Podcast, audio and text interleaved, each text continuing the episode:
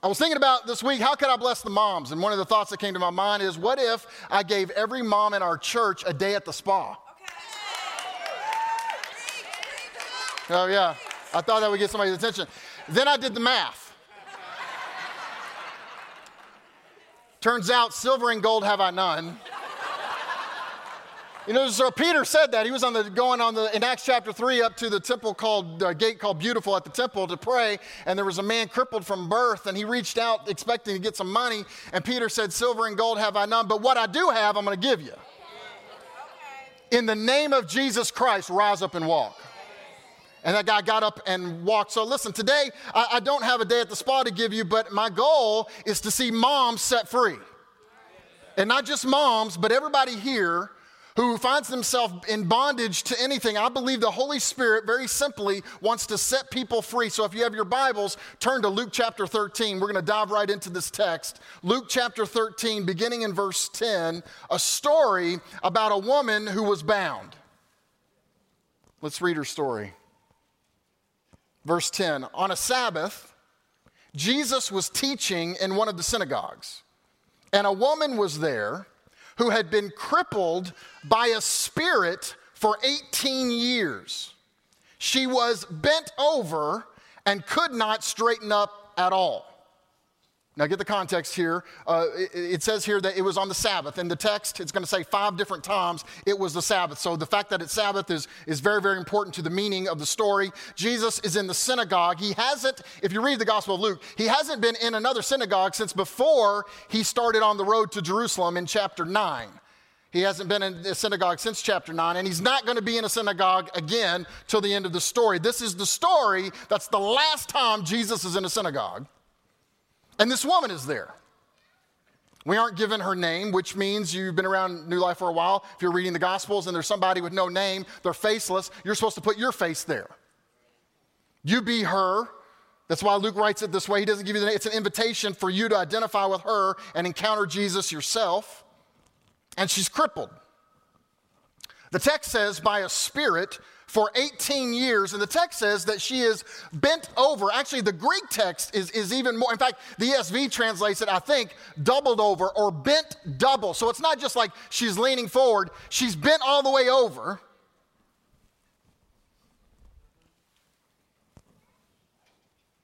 You read the commentaries, they debate over what she had, where she has this extreme form of arthritis. Did she have kind of some spinal thing? And it's almost laughable because that totally misses the point.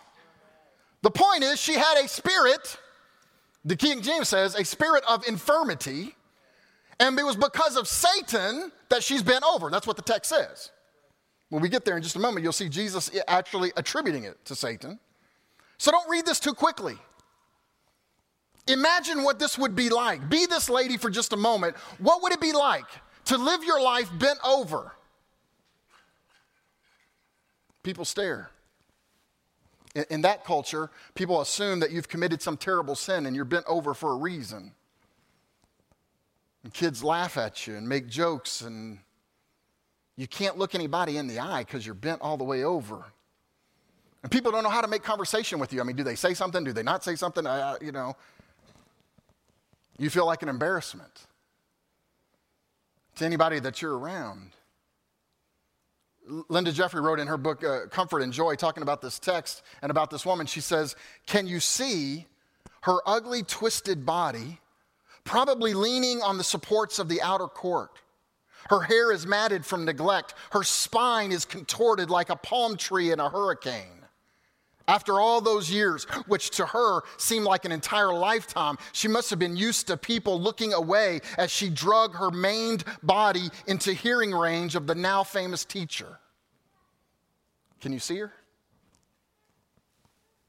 And one of the other things uh, uh about being bent over when you're down like this is when you're walking with downcast eyes, you only see the ground.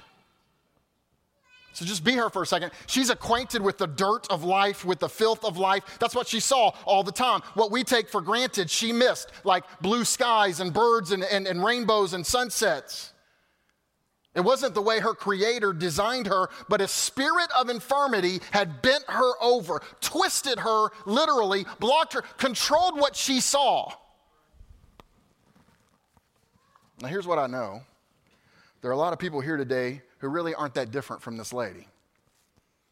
The truth be known, you are bent over. It may be a spirit of infirmity that has bent you over, maybe, and controls what you see. It may not be physical deformity. It may be something like something like anger controls you. And you live a very frustrated life and you don't want to be an angry person, you just are. And what happens is uncontrolled anger will twist you. It will bend you over. Or maybe it's a hurt you experienced in the past, and, and, and rather than forgive and release, you have instead embraced bitterness. Let me tell you something bitterness will twist you like nothing else, it'll bend you over for years. Maybe it's not that, maybe it's you have dreams that are shattered and, and you're disappointed. Disappointment will do that, addictions will do that. You know, it, it, we, we think we look to substances that we're going to make us better or more us, but really, all addictions do is make us less us. They twist us. Maybe it's abuse that you experienced in your past and you didn't choose it. But it binds you, it controls you, it twists you into something else. And maybe, maybe you're here and you're like this woman. You've been there for a long time. 18 years, the text says. Now, 18 years goes really quick when you're raising your kids. right? I got one getting married. I'm like, last Thursday, he was complaining about having a spelling test. what? I have a spelling test tomorrow? Yes, every Friday, there's a spelling test. That feels like last Thursday. 18 years goes quick when you're raising your kids, but let me tell you something when you're bent, it's a lifetime. And Luke tells us it was 18 years, not one time, but two times. Why? I think he's trying to make a point. It is never too late, and you are never too bound for Jesus to set you free. And if you're here today and that's how you're feeling, listen, I'm been, oh, I've been this way, Tim, for a long time. It's never too late. And you can never be so bent that Jesus can't stand you up straight. So let's look at the text again. Luke chapter 13, again, back to verse 12. When Jesus saw her. First thing I want you to see in the text here is that Jesus sees. Get the picture here. Uh, Jesus is teaching in the synagogue, probably surrounded by the men on the inside. There's some debate about how first century um, uh, synagogues worked, all right? But, but probably, most probably, the, the, the men are on the inside, the women are on the outside. And, and Jesus sees over the crowd, he sees over the group of insiders to a woman on the outside because Jesus saw things that other people didn't see.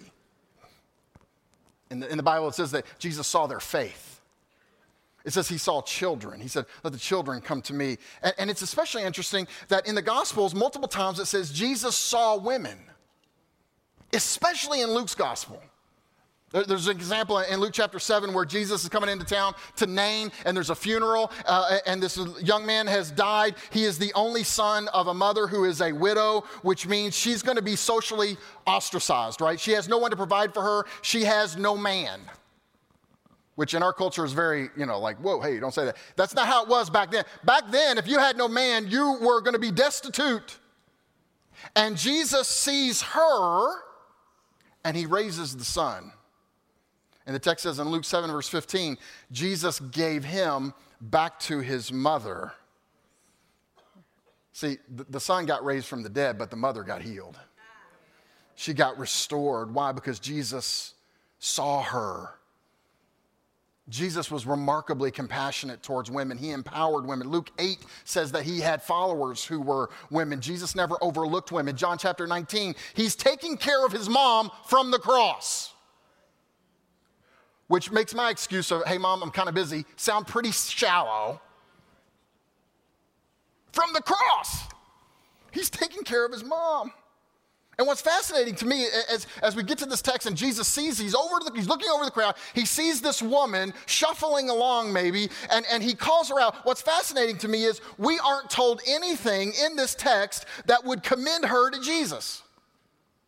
Like, we're, we're not told about her pedigree. We're not told about her credentials. We're not, we're not told she deserved to have Jesus do this. Nobody, it doesn't say, listen, she taught Sunday school for 37 years and tithed every week and, and, and was in life group, you know, and, and brought snacks for everybody. It, none of that.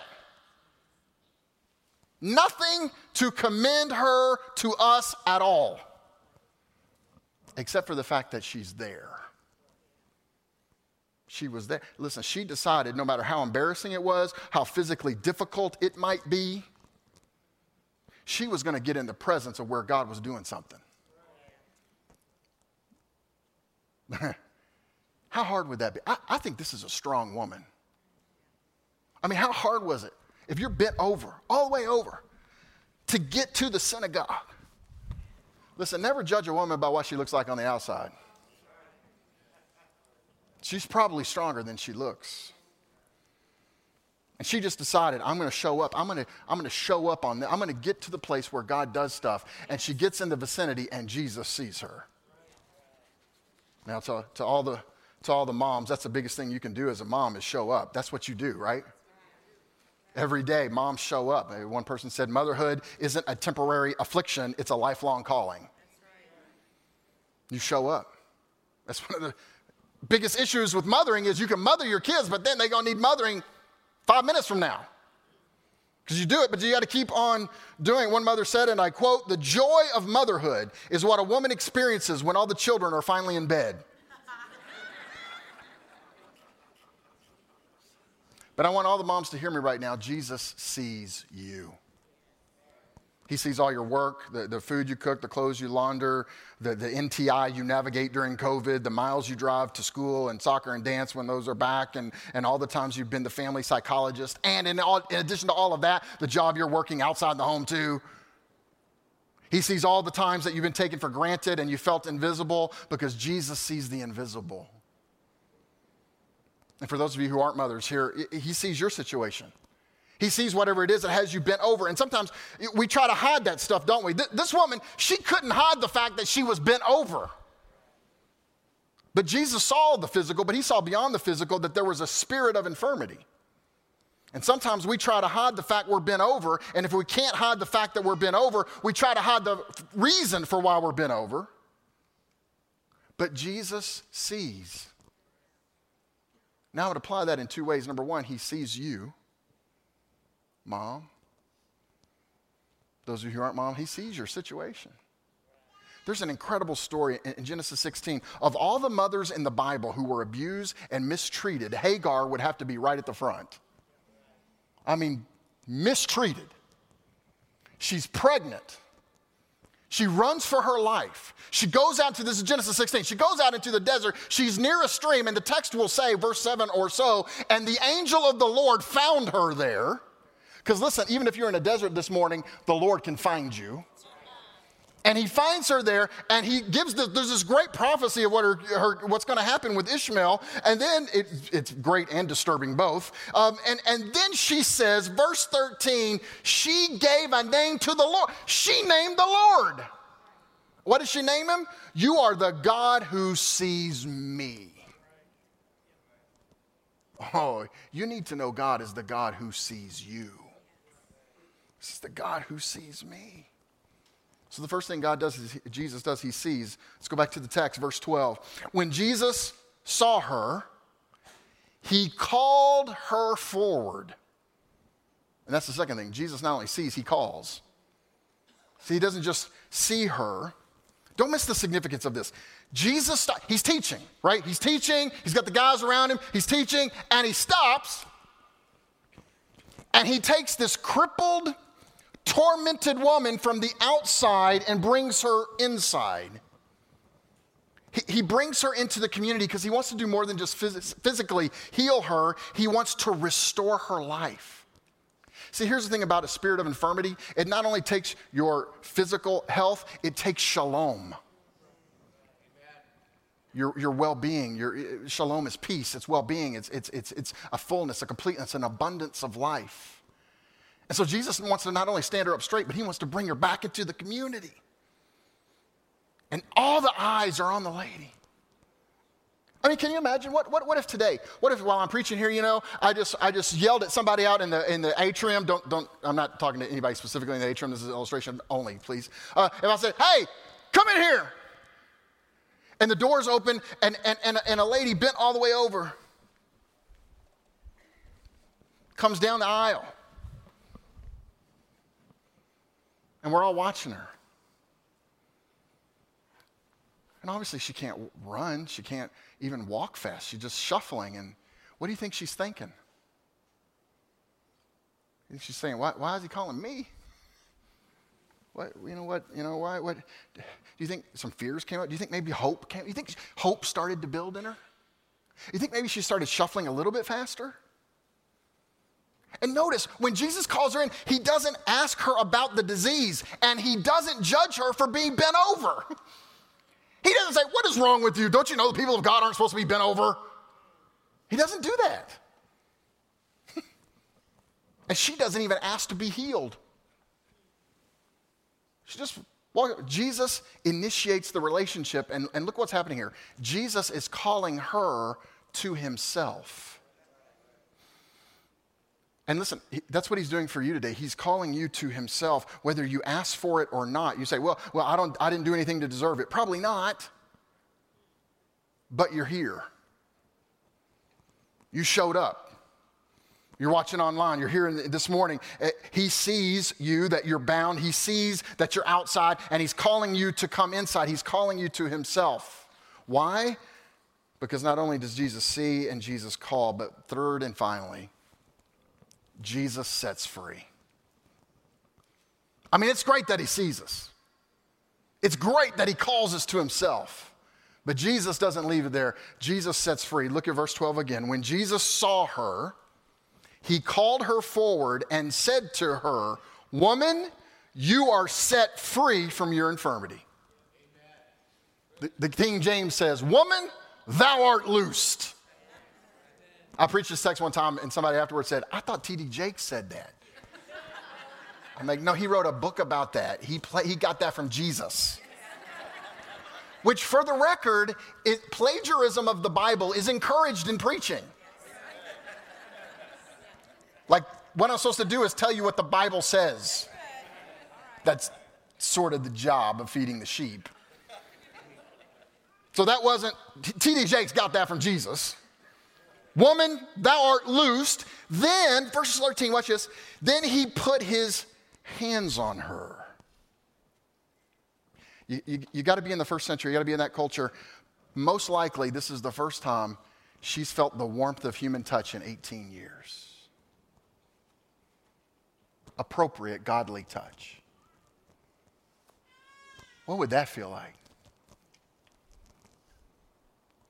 Man, I, you know, just going through COVID, and, and you know, there was a while there where nobody hugged anybody. Well, we weren't supposed to.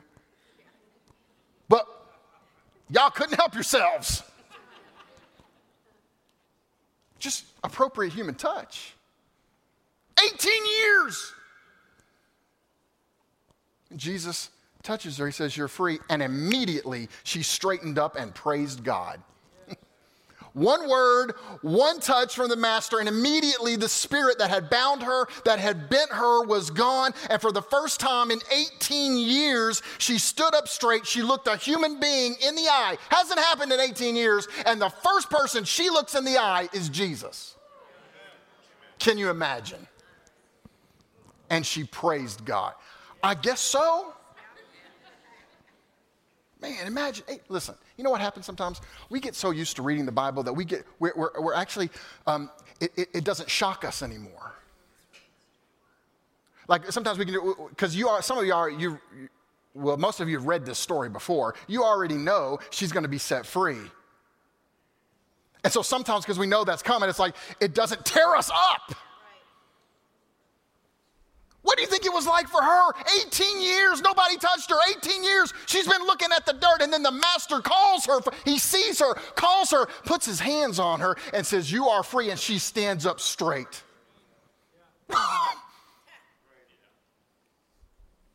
what if that was you? you? You might do more than sit in the chair and say, Amen, Pastor. She said, running out. That's, absolutely. So you think in the story, that's it, that's it's over. Everybody's excited, right? I mean, we'd all be happy if somebody here was crippled and, and when they got laid hands on and boom, and they started running, right? We would be like, cue up the choir again, bring the kid. Like, we let's roll with this. So it must be everybody was happy, right? Wrong. Verse 14 indignant because Jesus had healed on the Sabbath, the synagogue ruler said to the people, There are six days for work. So come and be healed on those days, not on the Sabbath. I don't know why I do that in a like drill sergeant voice, but it feels appropriate. Look, this woman just got healed 18 years, 18 years. She just got healed, and, and, and, this religious leader, the synagogue ruler who's responsible for maintaining order in the service, doesn't say, hey, well, that's really wonderful, praise God, and well, let's get back to the service. Oh, no, he rebuked, he can't control Jesus, so he speaks to the crowd. He can control them, he's been doing it for years. And he rebukes the crowd like they did anything, like the crowd is just like, I was just standing here. Don't miss the irony. Luke, Luke, Luke is writing it this way on purpose. There's irony here. She was bent over, and now she stands up straight, and now the synagogue ruler's been out of shape. Verse 15 The Lord answered him, You hypocrites. Doesn't each of you on the Sabbath untie his ox or donkey from the stall and lead him out to give him water? Then should not this woman, a daughter of Abraham, whom Satan has kept bound for 18 long years, be set free on the Sabbath from what bound her? When he said all of this, all his opponents were humiliated, but the people were delighted with all the wonderful things he was saying. See, all right, here's what's happening. You, you, don't miss this. The synagogue leader is publicly challenging Jesus' authority as a teacher by rebuking the crowd and therefore is reasserting himself as the authorized interpreter of Scripture. See what he's doing? By appealing to Sabbath law, he is saying, in essence, it is more important to who we are as the people of God that we follow the rules of Sabbath than it is to set people free. Sabbath is what defines us as the people of God. We follow the rules. That's who we are. This woman's situation wasn't life threatening, could have waited till tomorrow. And don't miss what's going on here. This is about more than the Sabbath. This is about who gets to say what God's will is and what should define us. This is about authority. And Jesus is happy to talk about authority. He's, he's happy to talk about what ought to happen. What ought to happen is this woman, this daughter of Abraham, ought to be set free from Satan's bondage on the Sabbath. And he argues from lesser to greater. If you do it for a donkey, then how much more for a daughter of Abraham? And by the way, so that nobody emails me mean, nasty emails, Jesus is not comparing her to a donkey. He is saying if you would do it for an animal bound for a few hours, why wouldn't you do it for a woman bound for 18 years? And Jesus is saying, You guys have totally missed God's purpose. Therefore, you don't interpret the scriptures correctly. In other words, and please, this is very, very important to all of us here. You have missed God's heart, therefore, you have misinterpreted God's word. That's what Jesus is saying. And, and, and, before, before you condemn and judge very easily the synagogue ruler, it's a warning to us listen, we got to be very careful because it would be easy for us to become the synagogue ruler. To miss God's heart, to redeem, to miss God's heart to heal. He wants to bring all of creation, every single, it's not his will that any should perish, but all come to repentance. That, that's the heart of God. And if you miss his heart, you'll misinterpret his word so that for some people, the thing that has them bent over is religion. I mean, Jesus is saying categorically in this story, it's God's will to set you free. I mean, the, the main interpretive strategy that I have in my life is everything in the Bible leads us to Jesus. Jesus is the supreme revelation of what God is like. If you want to know what God is like, look at Jesus. And Jesus says this in John chapter 8, verse 28 I do nothing on my own, but speak just what the Father has taught me. John 14, 31, I do exactly what my Father has commanded me. John 14, 9, anyone who has seen me has seen the Father. In other words, if you want to know what God looks like, look at Jesus. Jesus reveals the Father's will, and in this text, he demonstrates that God's will is to set you free. Paul made it even more explicit in, in Galatians chapter 5. And by the way, side note here, just commercial. Uh, in the summer, we're going to go through Galatians verse by verse, starting in June, and we're going to walk right through it. And God is going to show us some stuff about the gospel and about freedom that I think maybe you might not have ever seen before. It's going to be intense. We have a new policy this summer no weenies. It's all, every sermon is all, okay, that's side note. But here's what Paul, Paul is affirming what Jesus says. He says, Galatians 5, verse 1, it is for freedom that Christ has set you free. Stand firm then and do not let yourselves be burdened by a yoke of slavery. Verse 13, you, my brothers, were called to be free. this is one of the clearest, most refreshing statements of Jesus' will for our lives. Sometimes we, we debate that, like, does Jesus want me to do this? Does he want me to do this? Here's what he wants you to do stand firm in the freedom he won for you. John Piper, writing about that verse, says this This is the will of God for you your freedom. Uncompromising, unrelenting, indomitable freedom. For this Christ died. For this he rose. For this he sent his spirit. There is nothing he wills with more intensity under the glory of his own name than this your freedom. Wow. God's will is to set you free from what you have what has bent you over.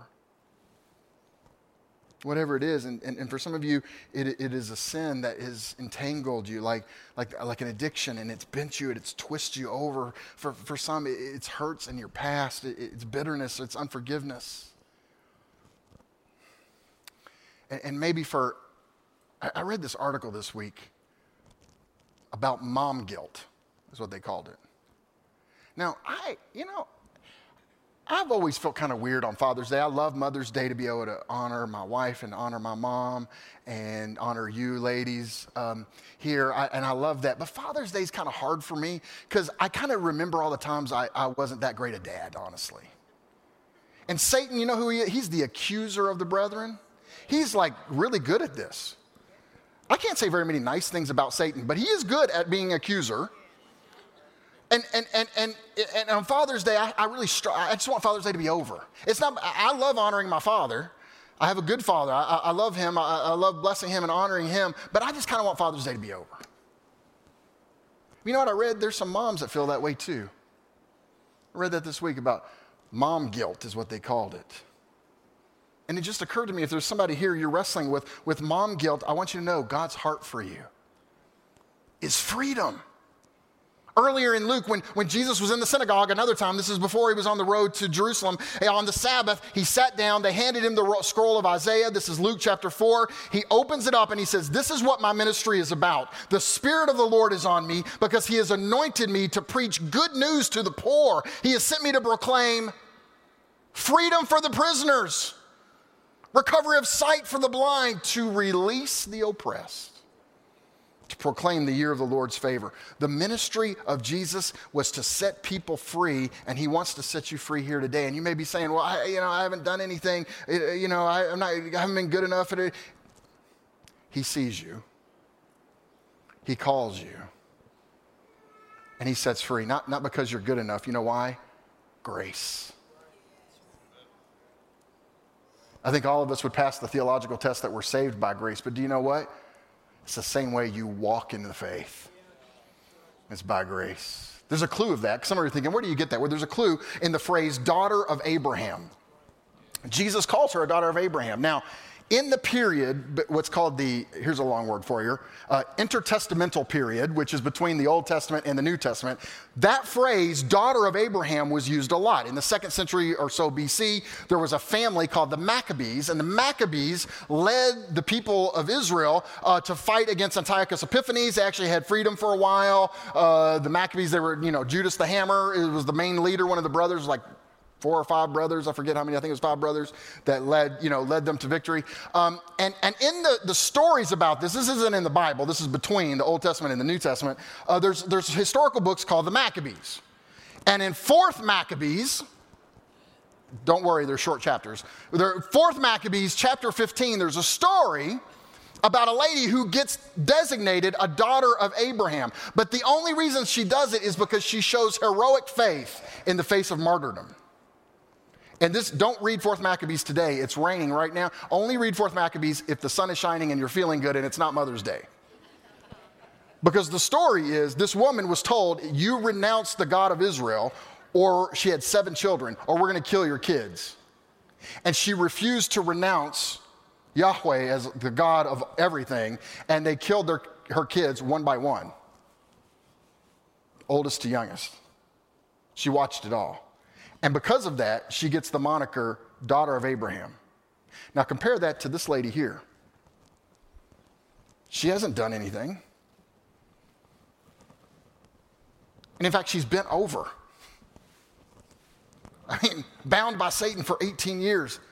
And yet Jesus sees her, calls her, and I think with a smile, he says, This daughter of Abraham. I wish there were emojis in the Bible because there are times when I think Jesus is smiling and we don't see it. I think he was like, uh, you know, like in distinction to the attitude of the synagogue ruler, I think Jesus is going, shouldn't this daughter of Abraham be set free? Here's what I want you to hear in that Jesus does not define her by what cripples her. Jesus defines her by who she is in God. Her identity is not bondage by Satan, her identity is daughter. And I want you to know, you are not defined by what has you bent over. Whatever the infirmity may be, that is not who you are. And Satan may come and he will lie to you and he will say, Well, you're bent over. That's just who you are. You can say, Oh, no, no, no. That might be my posture right now, but my d- identity is daughter. Big difference between posture and identity. And by the way, I showed up today. I'm in the presence of the master. I'm about to ready to stand up straight. Listen, moms, I don't have carnations to give you this morning. If I did, they'd be pretty today, they'd be gone tomorrow. I got something better. Oh, I got something better for you this Mother's Day. Something more beautiful, more powerful, longer lasting. The best thing I can give you today is to remind you that you are a daughter. If you know Jesus Christ as your Lord and Savior, you are a daughter, and the Father's heart is to set you free. And the greatest gift moms that you could give anybody else? I know it's Mother's Day, we talk about giving you gifts, but I know how moms are. You're thinking about giving gifts to your husband, to your children. The greatest gift you could possibly give your husband, your children, your grandchildren is to live in this freedom.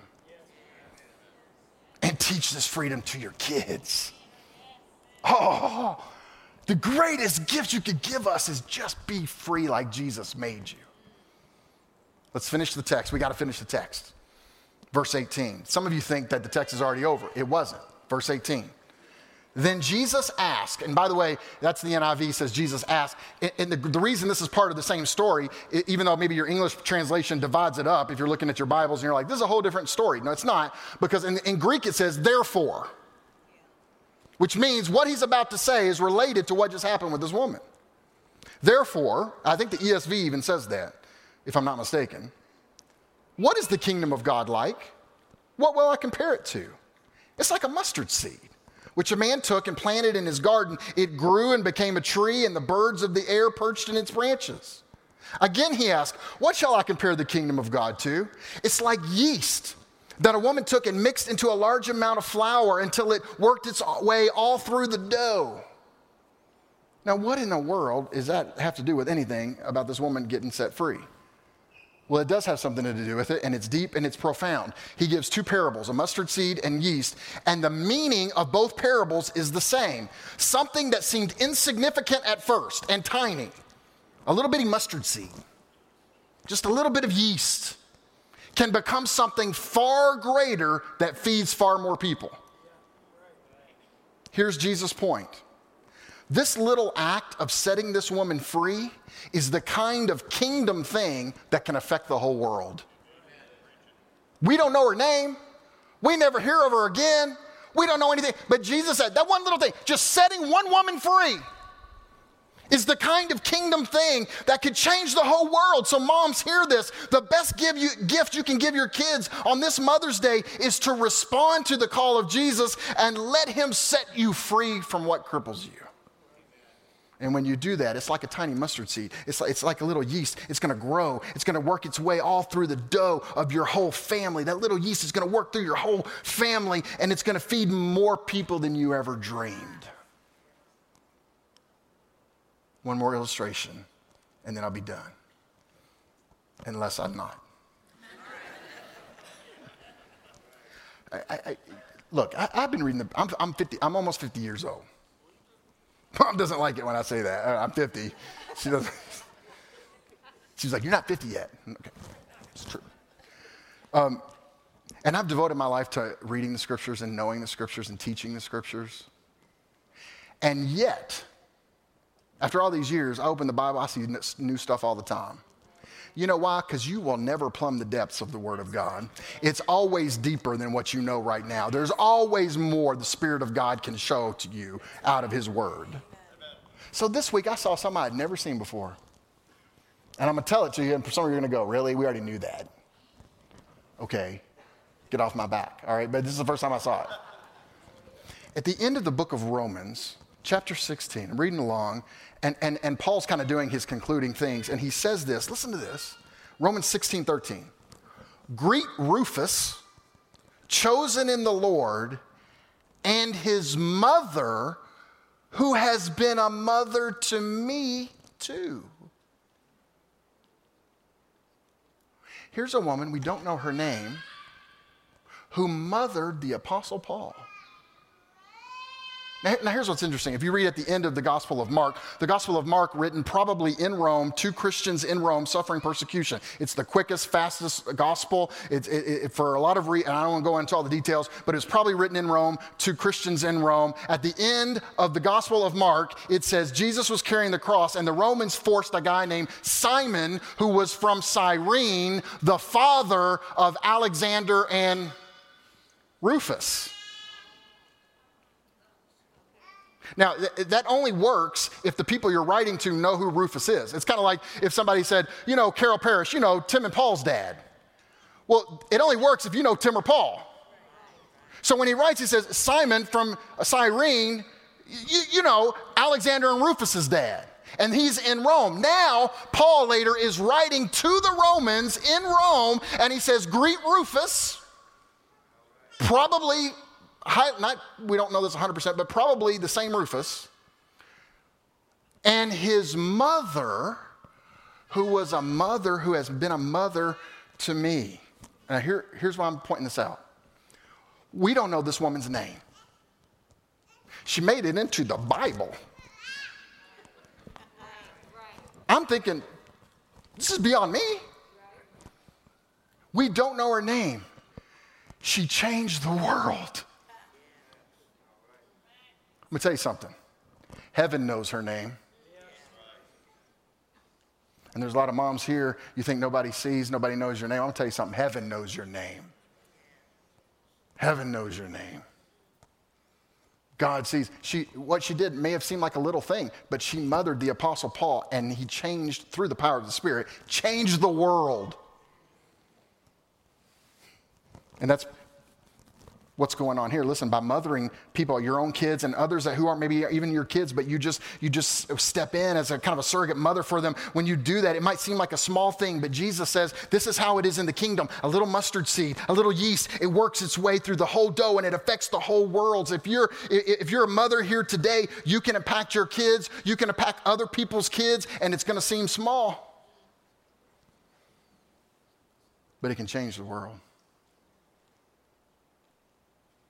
You just respond. Jesus sees, Jesus calls, and Jesus sets free.